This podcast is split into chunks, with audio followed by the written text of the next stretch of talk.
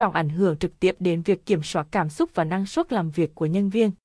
Sự thoải mái, cởi mở và chuyên nghiệp nơi công sở chính là điều kiện rất tốt để tạo động lực cho nhân viên nỗ lực cố gắng cống hiến, tạo ra giá trị góp phần vào sự thành công chung của doanh nghiệp.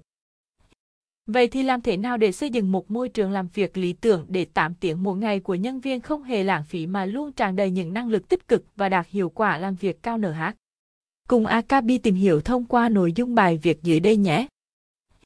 Tin tưởng và hỗ trợ lẫn nhau. Quan tâm và luôn cố gắng hỗ trợ nhân viên hoàn thành công việc sẽ giúp cho các nhà quản lý có được sự tín nhiệm và lòng tin từ cấp dưới.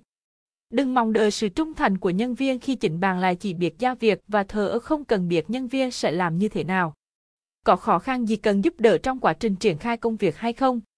Nhân viên luôn cần những vị sếp tâm lý, luôn quan tâm và sẵn sàng gỡ rối cho họ trong các tình huống phát sinh để nhân viên có tâm lý yên tâm và không ngại thử sức trong công việc. Tôn trọng và giao tiếp rõ ràng.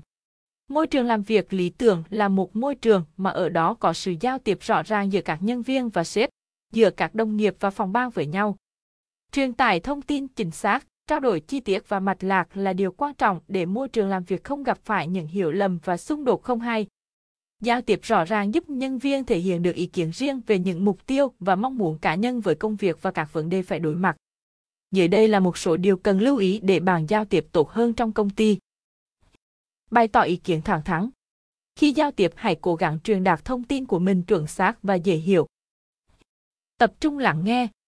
Tôn trọng đối phương khi nói chuyện, cố gắng nghe hết và nắm rõ những thông tin mà họ nói trước khi định phản biện lại họ. Phản hồi lại. Khi đến lượt mình nói, bạn có thể lặp lại những nội dung mà đối phương vừa trao đổi để khẳng định những thông tin mình nghe được là chính xác, thể hiện bạn đã hiểu rõ và chú tâm đến ý kiến của họ. Giữa sếp và nhân viên nên có những cuộc họp một giờ một phút để tạo ra không gian riêng tư cho nhân viên thoải mái bày tỏ quan điểm của mình với lãnh đạo.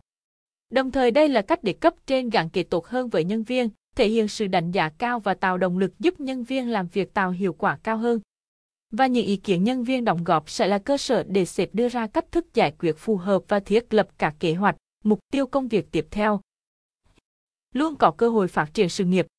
Định hướng cho nhân viên con đường phát triển sự nghiệp với lộ trình rõ ràng cũng là yếu tố để doanh nghiệp được nhân viên đánh giá là một môi trường làm việc lý tưởng.